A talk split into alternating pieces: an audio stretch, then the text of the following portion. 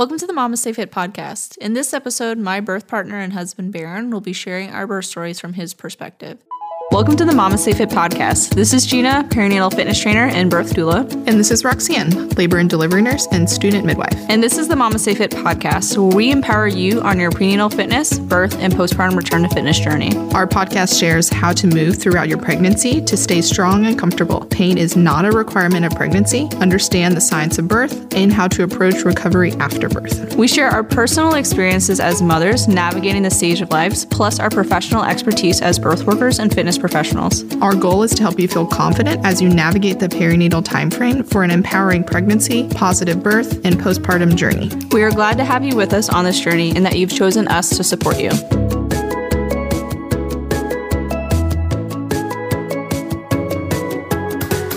Welcome to today's episode. Today's episode is a special one because my birth partner will be sharing our three birth stories from his perspective as the non-birthing partner. Thank you for being here, Barron, and for fathering my children. You're welcome. So starting from our first pregnancy with our daughter, Adeline, how was it finding out that we were pregnant? I would say it was probably a little excited. I was definitely a little nervous. I was definitely fortunate. So I was excited that I was going to become a father, and especially to go on this journey with you. I was a little nervous because we were living in separate states. You were still in the Army. I'm still in the Army. We were about 4 hours apart, so I was definitely like worried about if something had happened like while we were apart and not together on a weekend. And then I would say a little bit fortunate just because I know some people have difficulties getting pregnant, and we didn't really experience that. So I was probably all three of those things. Did you have any expectations of what our birth would be like? Before we took a birth class, I had imagined just showing up and getting an epidural. I grew up really afraid of birth, and so had not really considered that people would give birth without medication until the later half of our pregnancy. I knew nothing about birth other than what you see in TV shows and movies. It was nothing that I was ever really talked about with like any friends or families. I would generally meet a baby when they were brought home from the hospital. So it was definitely something new to me. So from an expectation standpoint, I had none other than that. I was really relying on a birth education course to show me what was going on. And then after we took a childbirth education course, how did you feel about birth then? I would say I was definitely more confident in my ability to support you as a birth partner. But the specific course that we took, I think, left me a little bit mistrusting of the medical system. So I was worried that we would go into the hospital and your wishes and our birth plan that we came up with wouldn't necessarily be honored. So what made you recommend that we hire a doula? So it wasn't me that actually figured out what a doula was and tried to convince Barron to hire one. He was the one that actually came to me and said, we should hire a doula. Well, it just sounded like a really good idea, and it kind of got dropped in my lap. So I was eating lunch with a former boss who I kept in touch with as a mentor. Him and his wife had just given birth to their child, and as we were eating lunch, he's like describing how, you know, they went in and they had this doula and all the things that this doula went. I was just like, what is a doula? I don't even think I've even heard the word before.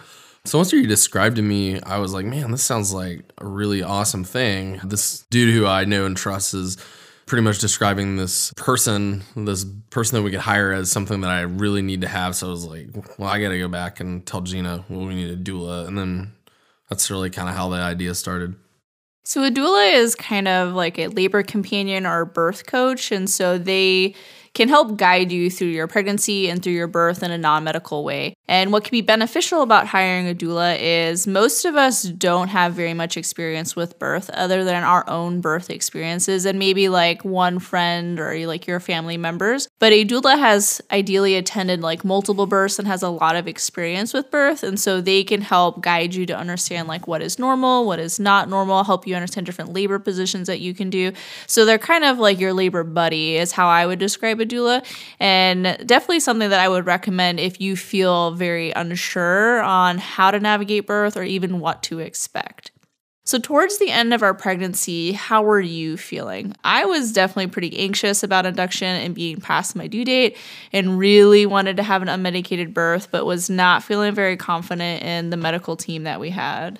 So I could just tell like how anxious and uncomfortable you were starting to get towards the end, and I knew how bad you wanted to start. I think that just kind of rubbed off on me. That was definitely ready. I don't think that I could put into words how ready you were, but I was right behind you. So Barron is very much he has a very sympathetic pregnancy with me. I don't think that's the right word, but he experiences my pregnancy symptoms along with me. And so during my first trimester, I can't eat because I'm like super nauseous and I have a lot of morning sickness. And so Barron like eats my food for me. And so he usually is the one that gains all the pregnancy weight while I'm over here just vomiting. So I could definitely understand that towards the end of my pregnancy, you were really... We're each other's hype man also, so I could understand that you were feeling all my emotions as well.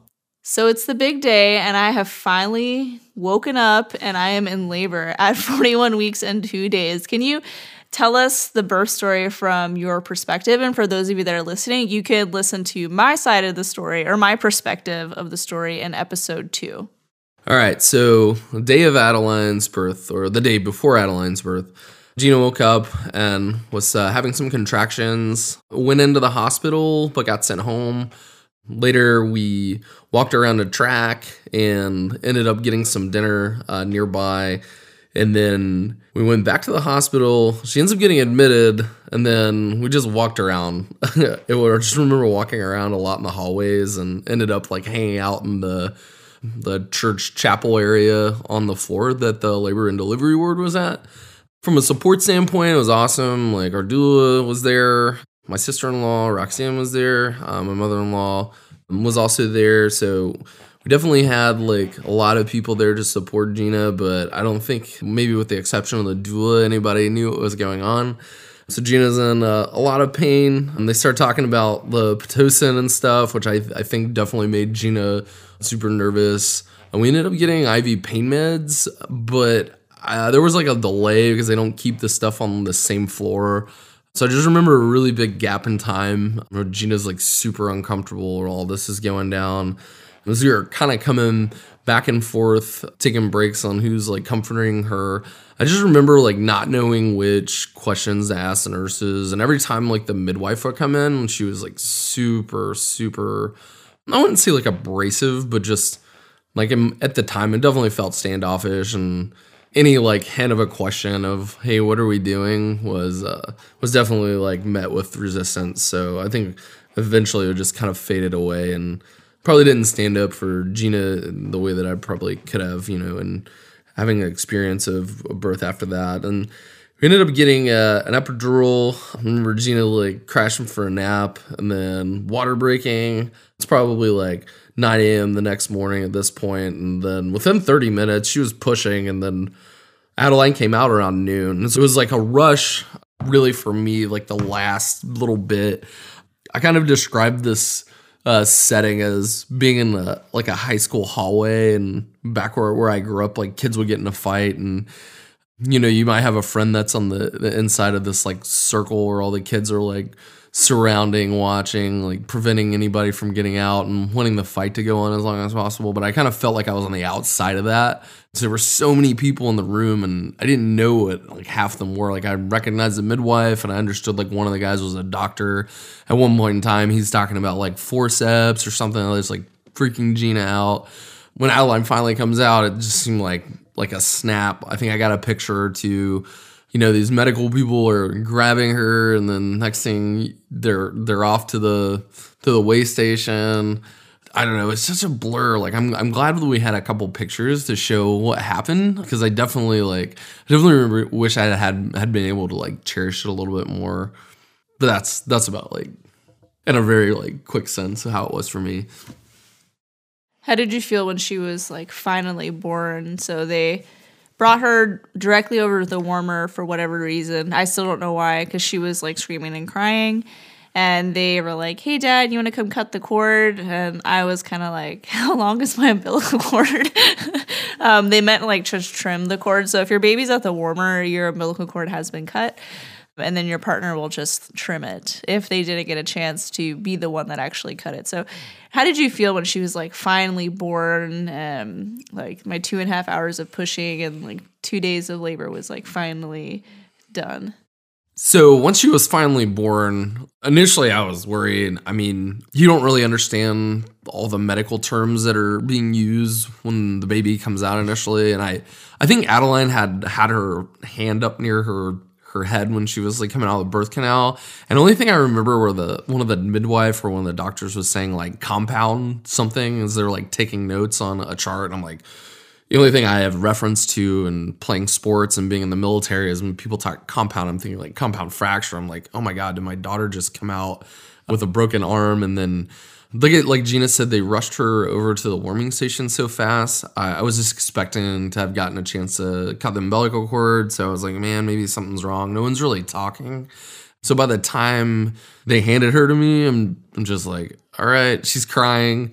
And then getting a chance to cut off portion of the clamp cord was cool, but it was not necessarily the momentous moment that I had anticipated. It was just kind of fast.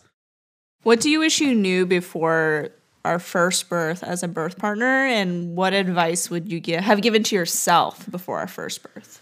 I think I would have probably given myself the advice to just slow down. Maybe if I had some questions to like consult Google or talk to the doula. Definitely, I probably would have told myself not to have been intimidated by the staff, because I think that was the biggest thing that probably I had walking away from it was like medical professionals, like, they're trained and educated. And I think that I was intimidated by that because I don't speak their language. And just because like I had concerns, like their demeanor was off-putting to me in certain ways, so I probably should have just stood my ground and made sure that Gina got like the reassurance that she needed or had the advocacy that she needed. But it's one of those things like in hindsight, you don't know what you don't know, but that's definitely what I would have been more prepared for.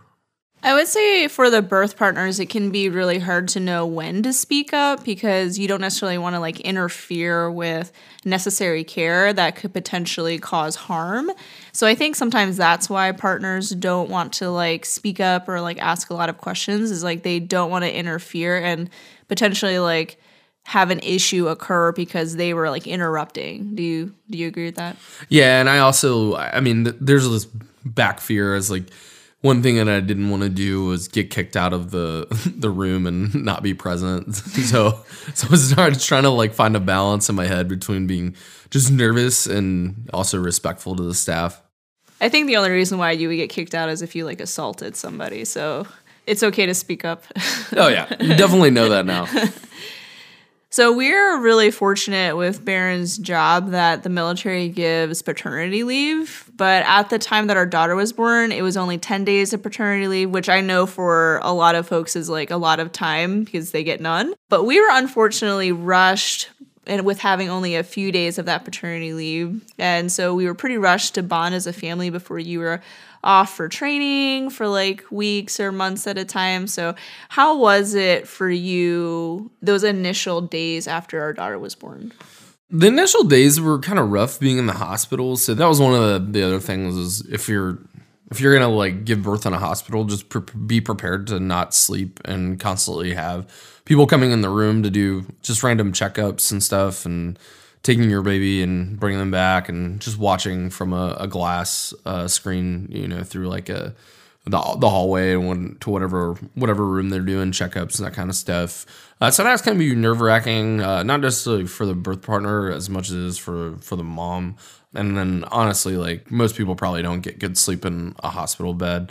The chairs in the hospital definitely aren't that great. But once I got out of the hospital, we were on our way home. I got, like Gina said, about 10 days off from work. I think the thing that was the most tough with this one was it occurred near the July 4th holiday.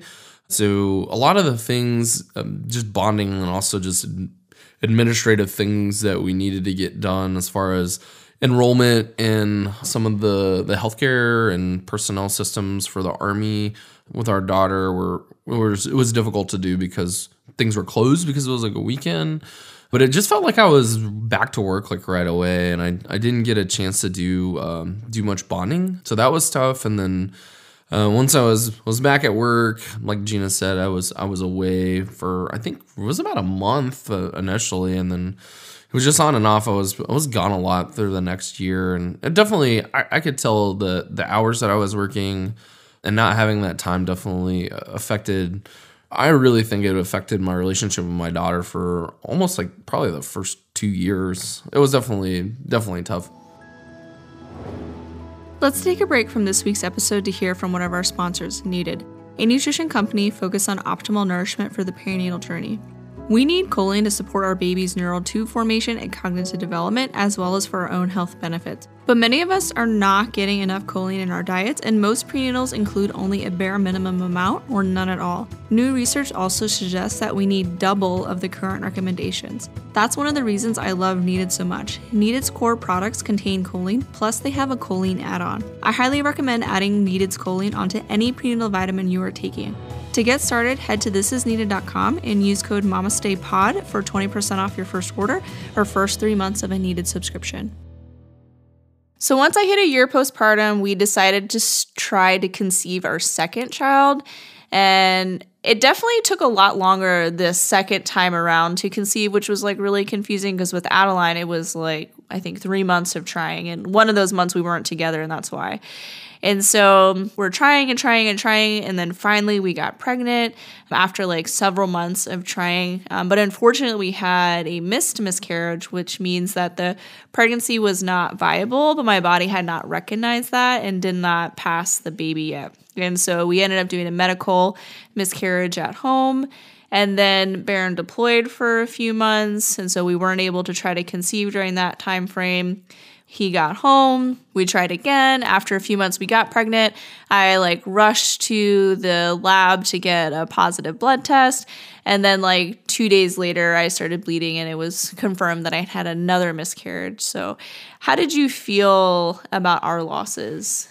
It was definitely uncharted territory as far as anything I'd ever experienced. I didn't really know how to feel at first. I kind of felt numb, but I saw that you were definitely not in a good place, and I think I just kind of absorbed some of your emotions.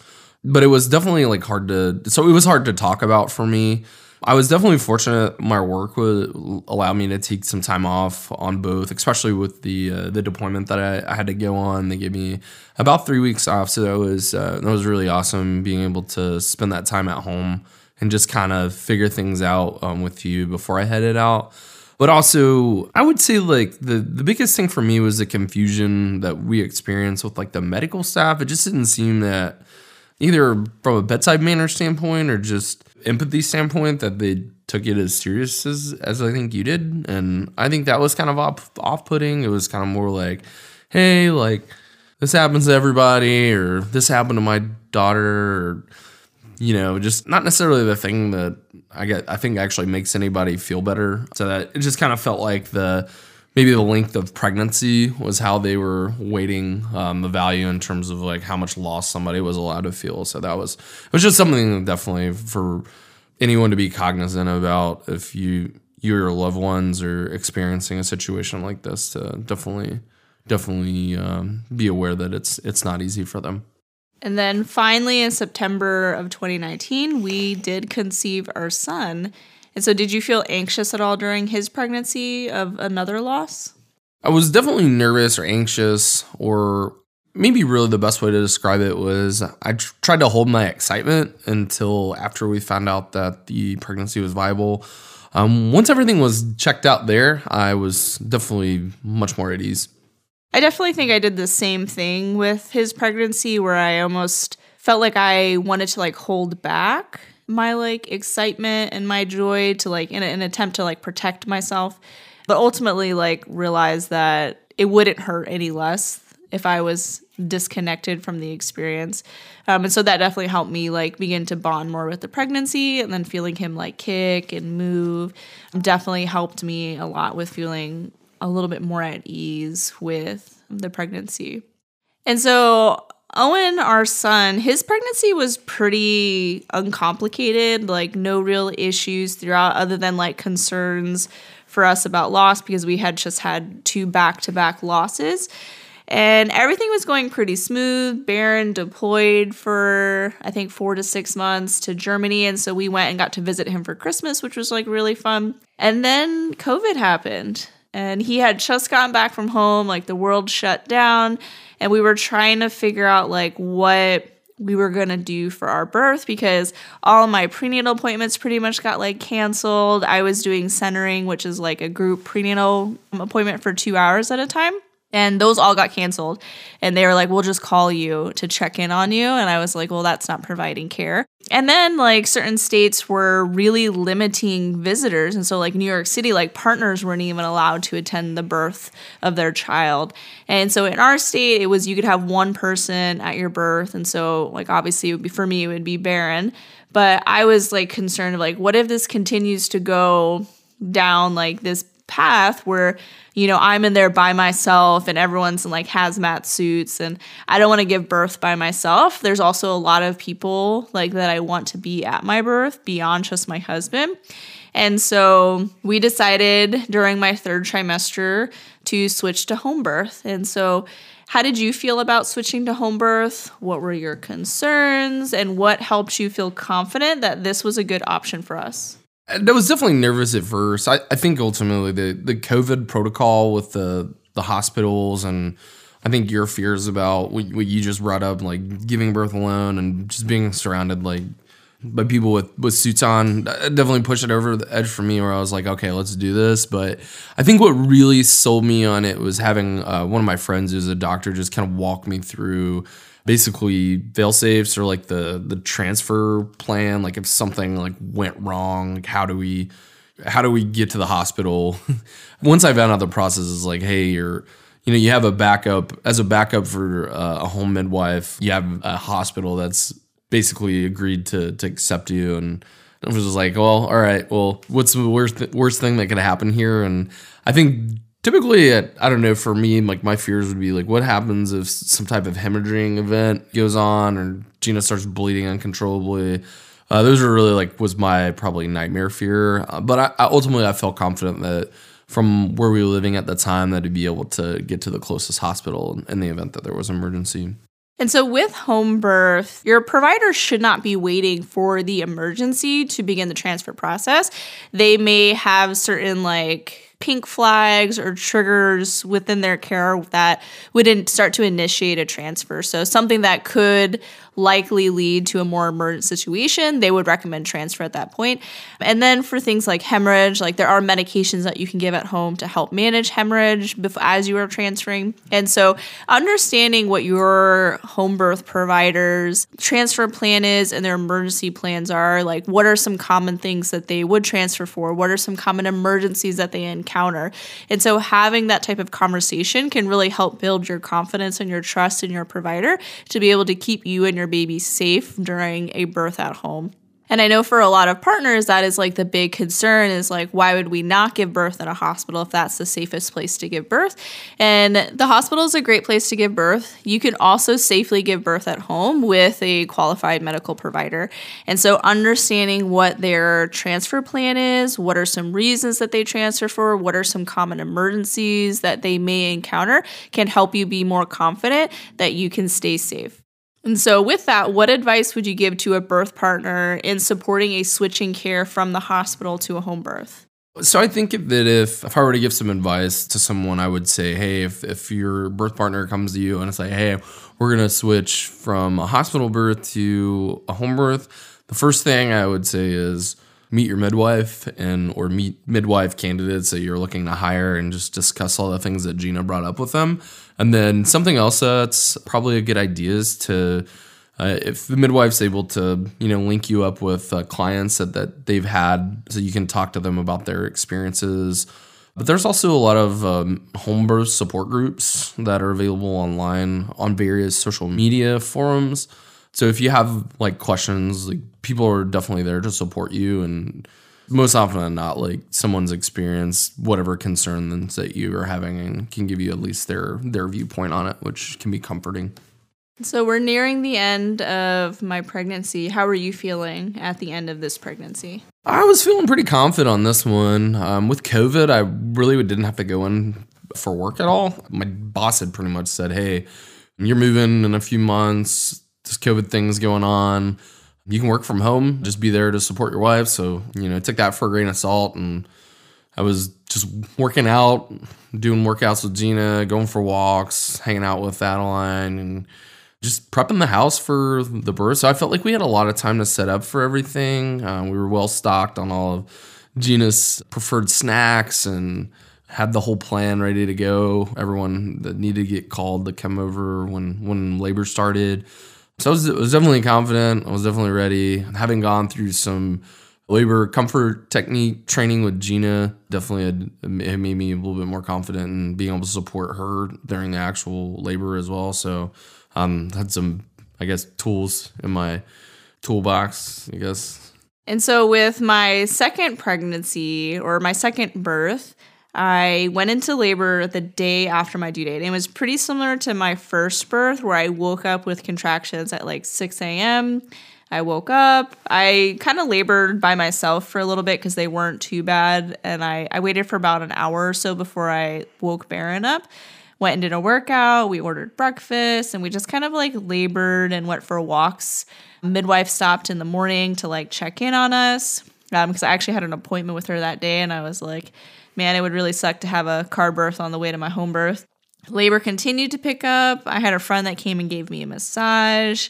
And I would say around 4 is when we told our midwife to come back because things were starting to shift to more active labor. And yeah, so I guess tell us how the birth was from your perspective, and this time being at home. Yeah, so being at home was awesome, and it kind of Gina hit on the initial timeline for everything. It was just really awesome being able to go for walks in our neighborhood. Definitely, like, as labor and contractions progressed, the pace that we were walking, then the amount of steps we would get in between contractions would definitely got a little bit tighter. So that's kind of how I remembered the last kind of trip out of the house that we went was definitely going to be the last one. But it was great just being in our home. We were comfortable with the house because it was ours. We had stairs. We had, you know, the kitchen with snacks. We had the labor pool set up kind of in between the kitchen and the living room. And then our bedroom was, you know, just exactly the way Gina had wanted it. I think that one of the things that I remembered was Gina had a desire to give birth in the pool. You know, we were kind of in and out of the bedroom and the living room, walking around, finding different places to labor. And once she got in the pool, stayed there as long as she was comfortable. But I think that she was, at some point, got nauseous, and we ended up getting out and made our way back to the bedroom. And that's kind of where I think things picked up. But I was definitely like trading on and off with my sister-in-law Roxanne on doing hip squeezes and other comfort techniques for Gina. So we were kind of like just back and forth there, and it was really exciting. It was definitely like a really, really good environment, good energy. It was exactly what we had talked about and what we wanted, other than Gina not being able to stay in the pool for as long as she wanted. When I started pushing, a light bulb in our bathroom actually exploded.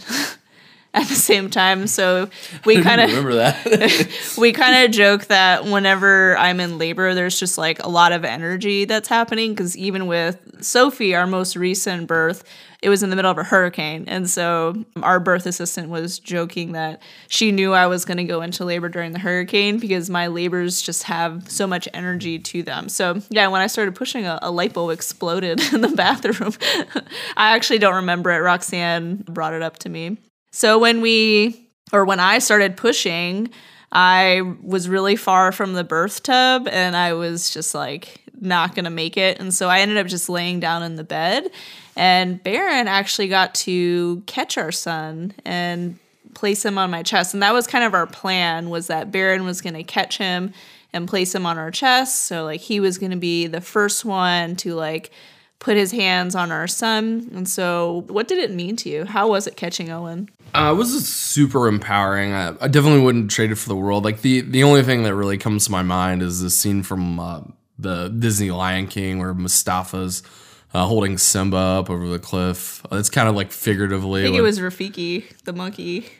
Yeah, I guess it was Rafiki. Yeah. But yeah, it was Mufasa like... Mufasa doesn't have hands. Yeah, he just true. Got paws. Yeah, that's a cartoon. But yeah, anyway, probably need to go back and watch that one. But yeah, that was kind of how it was for me. It was awesome. And so how did you feel about the home birth experience, and what advice would you give to partners that are preparing for a home birth?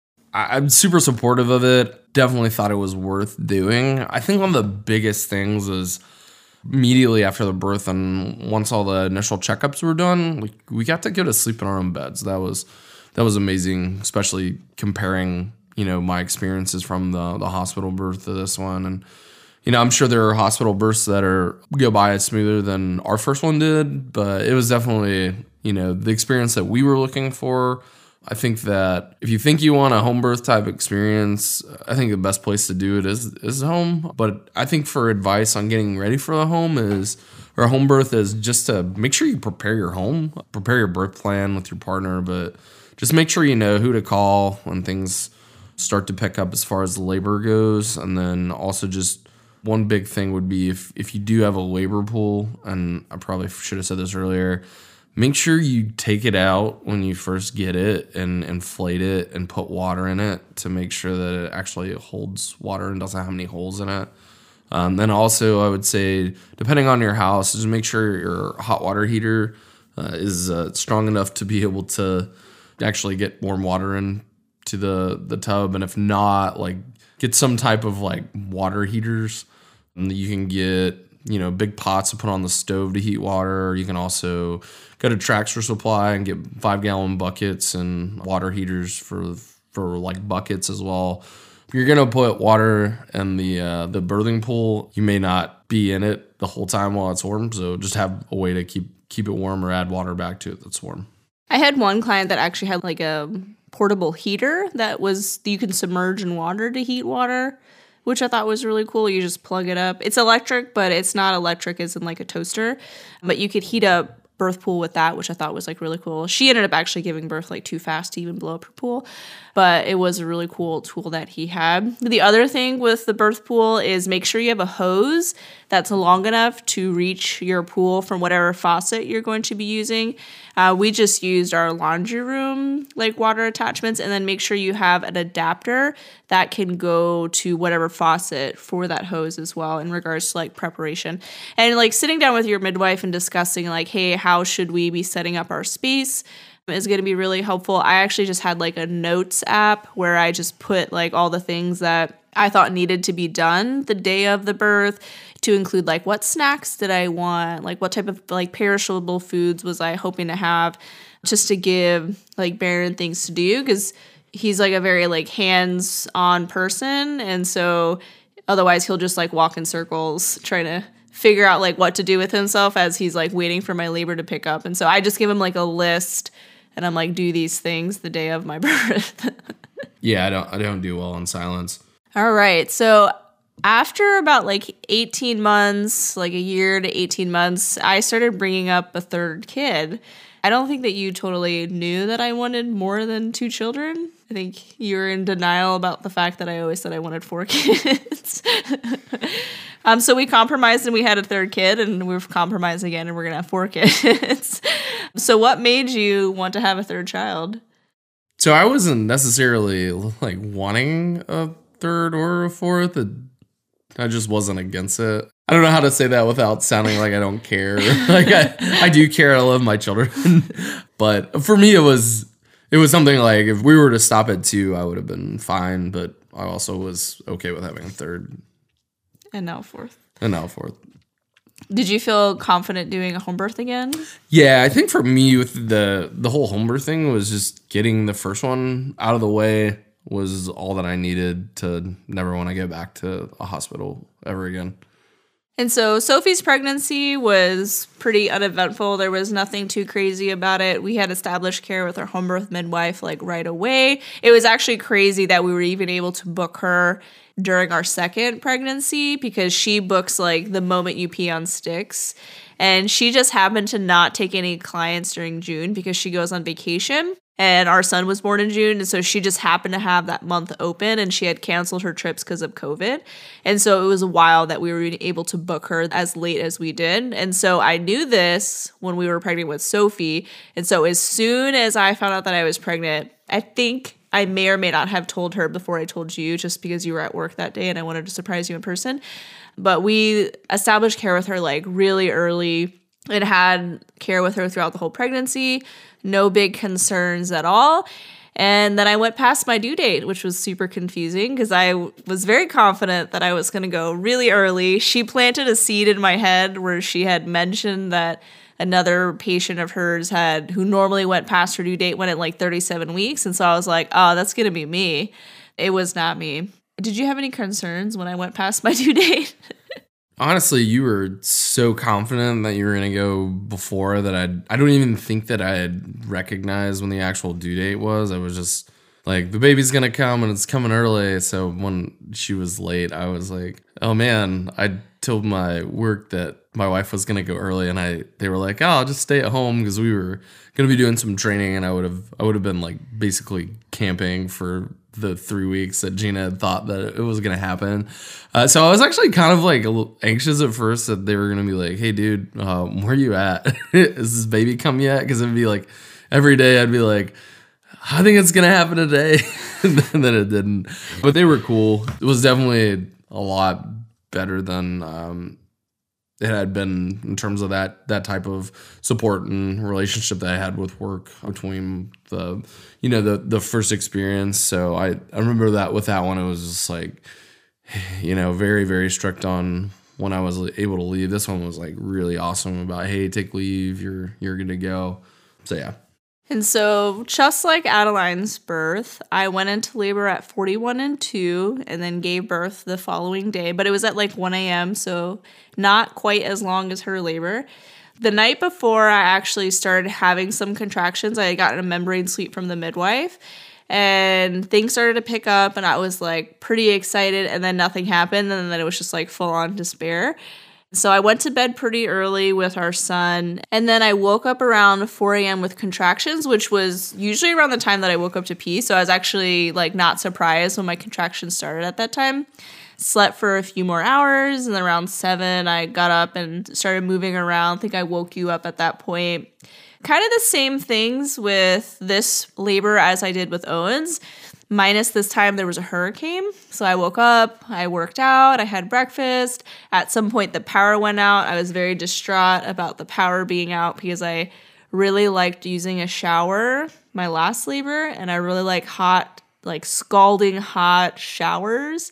So Barron did reassure me that we do have very large water heaters and that it would be fine. It would take a long time before we ran out of water. My midwife was even like, oh, like women have given birth without hot water for like thousands of years. And I'm like, I don't care. I live in this century where I have luxury in my life, and I would like hot water for my birth. But the power did turn back on. And then we started to fill up the pool. The birth team was arriving.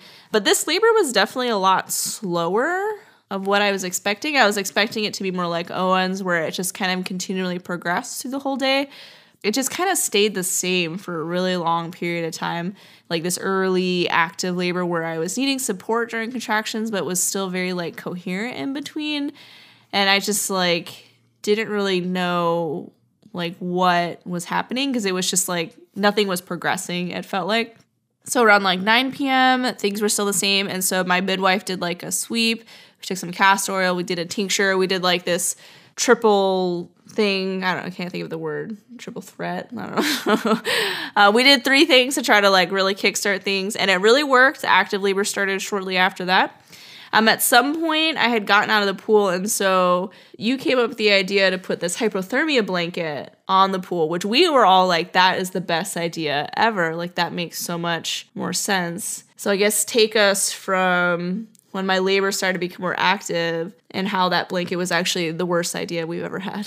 Yeah, it's tough, because even looking back on it, kind of made sense. What I didn't think about was there were 2 parts to this like blanket. I should have grabbed was the one that had just like the reflective side for it, just like the emergency space blankets that you see that are sold at hiking sores. This is pretty much like a industrial grade version of that.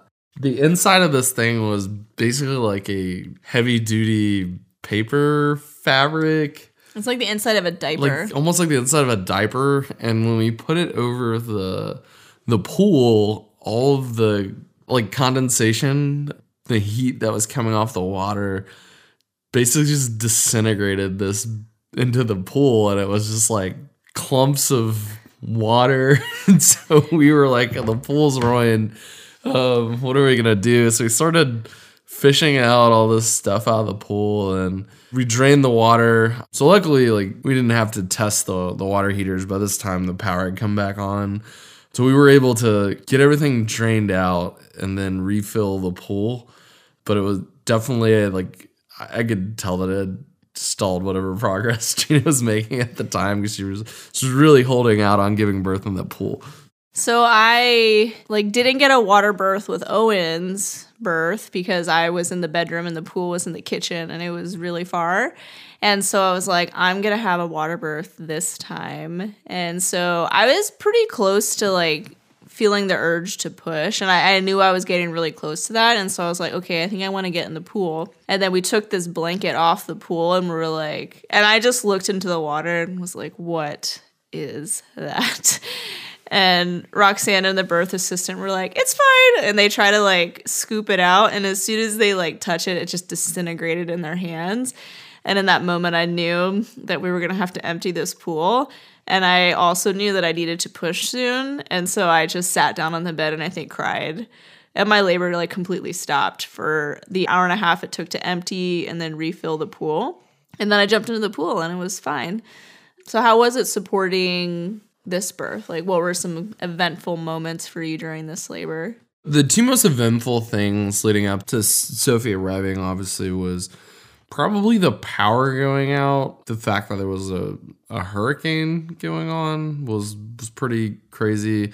Basically, the pool situation were probably the two really like kind of most memorable things for me. Other than that, as described, it was a little bit slower than Owen's, and I think we'd kind of been through the rodeo with the home birth, once before, so kind of knew more or less what was going on. I was definitely glad that we were able to get the pool situation corrected, but those were probably the two most like memorable things for me. So after the pool gets refilled, I get back into the pool. And so at this point, like my labor started around like 4 a.m., 7 a.m. And at this point, it's like almost 1 a.m. And so I'm laboring in the pool and I like know as soon as I stand up, I'm going to start pushing. And all I could think about was how intense pushing with Owen was.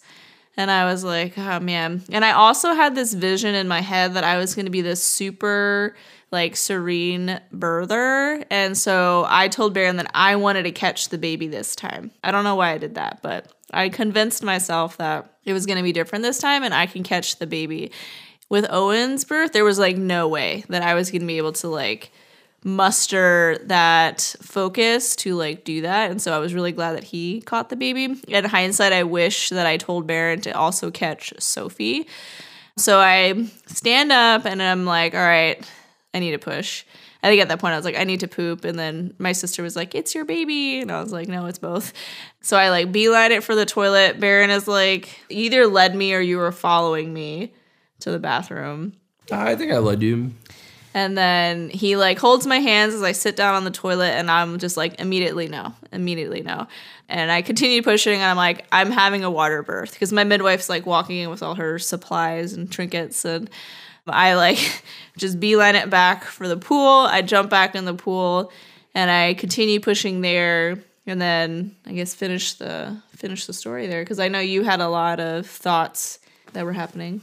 Well, I think the biggest thing was the midwives are there to make sure everything's safe, and they're checking baby's heart rate and monitoring everything. Like, it just got to a point where we were not good to continue in the pool, right? And so I knew that was upsetting for you, but it was tough. So we ended up getting out of the pool and moved back to the bed, and I think that was obviously the right call. It was close though. It was so close. Yeah, I think it was like 2 pushes and she was out. But you were saying that because the midwife didn't like urge you to come catch her, that you were concerned that something was wrong.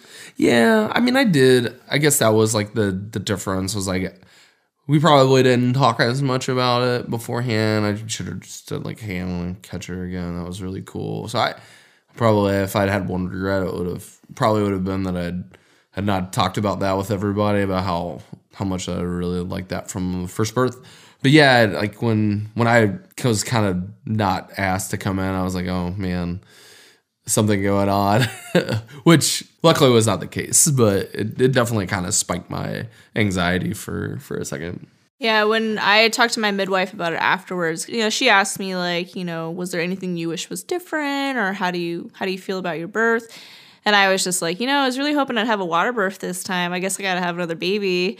And she kind of explained, like, so Sophie's heart rate just dropped a lot because she was pretty deep in my pelvis at this point. Like, it's normal for babies' heart rates to drop. But it was to a point where she was concerned that Sophie may not transition well, and it's easier to do, like, resuscitation and to address baby, like, on a firm surface, so, like, on the bed, as opposed to in the water where I would have had to, like, quickly try to get out of the pool. Like, babies can get really cold in the water. And so she just kind of reassured me that it was, like, really good that I didn't just blow her out in the pool and that we were on the bed. And then, luckily, we didn't need any sort of resuscitation or, like, assistance with transitioning. Like, Sophie was, like, screaming as soon as she came out and was, like, good to go. So how did this labor compare to our first home birth experience? I think it was reinforcing that home births were our style. I didn't really try to compare them as much just because I knew that each pregnancy, each labor can be different. I think the similarities between the two gave me confidence in knowing what was going on. But ultimately, I think they were both really, really great experiences. And like kind of Gina said, we were one step closer to doing the water delivery. So, you know, if any indication, maybe next time we'll get it. Third time's the charm. So of our 3 births together, what were your favorite parts? Yeah, so this one I would say was the same for each one, was watching you hold our daughter, son, and daughter for the first time. I think that those mental snapshots for me, like just pure happiness. Thank you for fathering my children. I appreciate you. You're welcome. So what advice do you have to other birth partners, or what advice would you give to yourself before you had any children? Can I do a hospital birth and you can afford a doula? I think get a doula, especially if you're first. And then if you have the means to, and you guys are both cool, at least with it in concept, talk to and explore home birth options as much as you can because they're awesome. I would definitely say of our 3 births, like each labor, I feel like we bonded a lot during. Like it's a very like emotional and almost like romantic like experience together. I'm not like a super like touchy person. Like my love language is not physical touch. It's very much Barron's love language though. But during our labors, my love language is like, you cannot touch me enough. And so I always feel like during our labors, I feel like our relationship grows a lot more. So that's probably like my favorite part of labors is like the closeness that I feel and kind of this like experience of like working together through this very hard and challenging event. Even though I know that I'm the one that is like feeling a lot of like the physical pain, like I still feel like we're emotionally moving through it together. I felt that with each birth, even our hospital birth with an epidural, but I definitely felt it a whole lot more with our 2 home births because we just were able to labor together a lot longer. We were in a safe space. And then the ultimate goal was to have an unmedicated birth, which tends to require a lot more support, I felt like, from my partner. So how did you feel during the labors, like emotionally and with our relationship? I think definitely felt connected. It's definitely an opportunity to grow. I would say that out of the 3, the least connected, honestly, I felt was during our hospital birth, mainly because I felt like you were restricted to, you know, either bed or hooked up to IVs, and you know, I don't know. It was just kind of tough. I just felt more like a spectator in those. So in addition to not really knowing what was going on. Yeah, I almost wonder if with the home birth, we felt more connected because we just had more experience with birth. Like at this point, I had been a doula for a while. I was teaching childbirth education. And then we had our own experience with our own labors.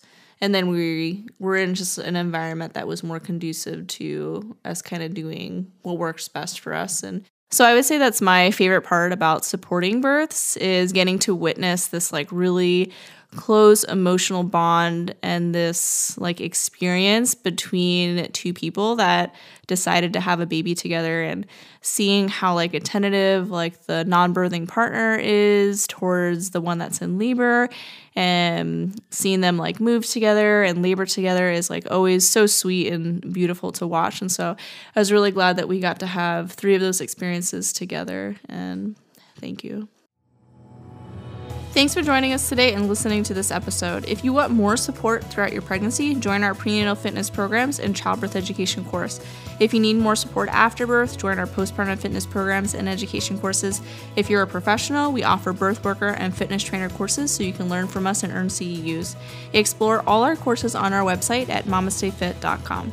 If you enjoy this episode, please follow our podcast to be notified when we release new episodes. Leave a review and share with your friends. We release new episodes every Wednesday. This podcast is sponsored by Needed, a nutrition company focused on optimal nourishment for your perineal journey. Use code MAMASTAYPOD for 20% off your first Needed order.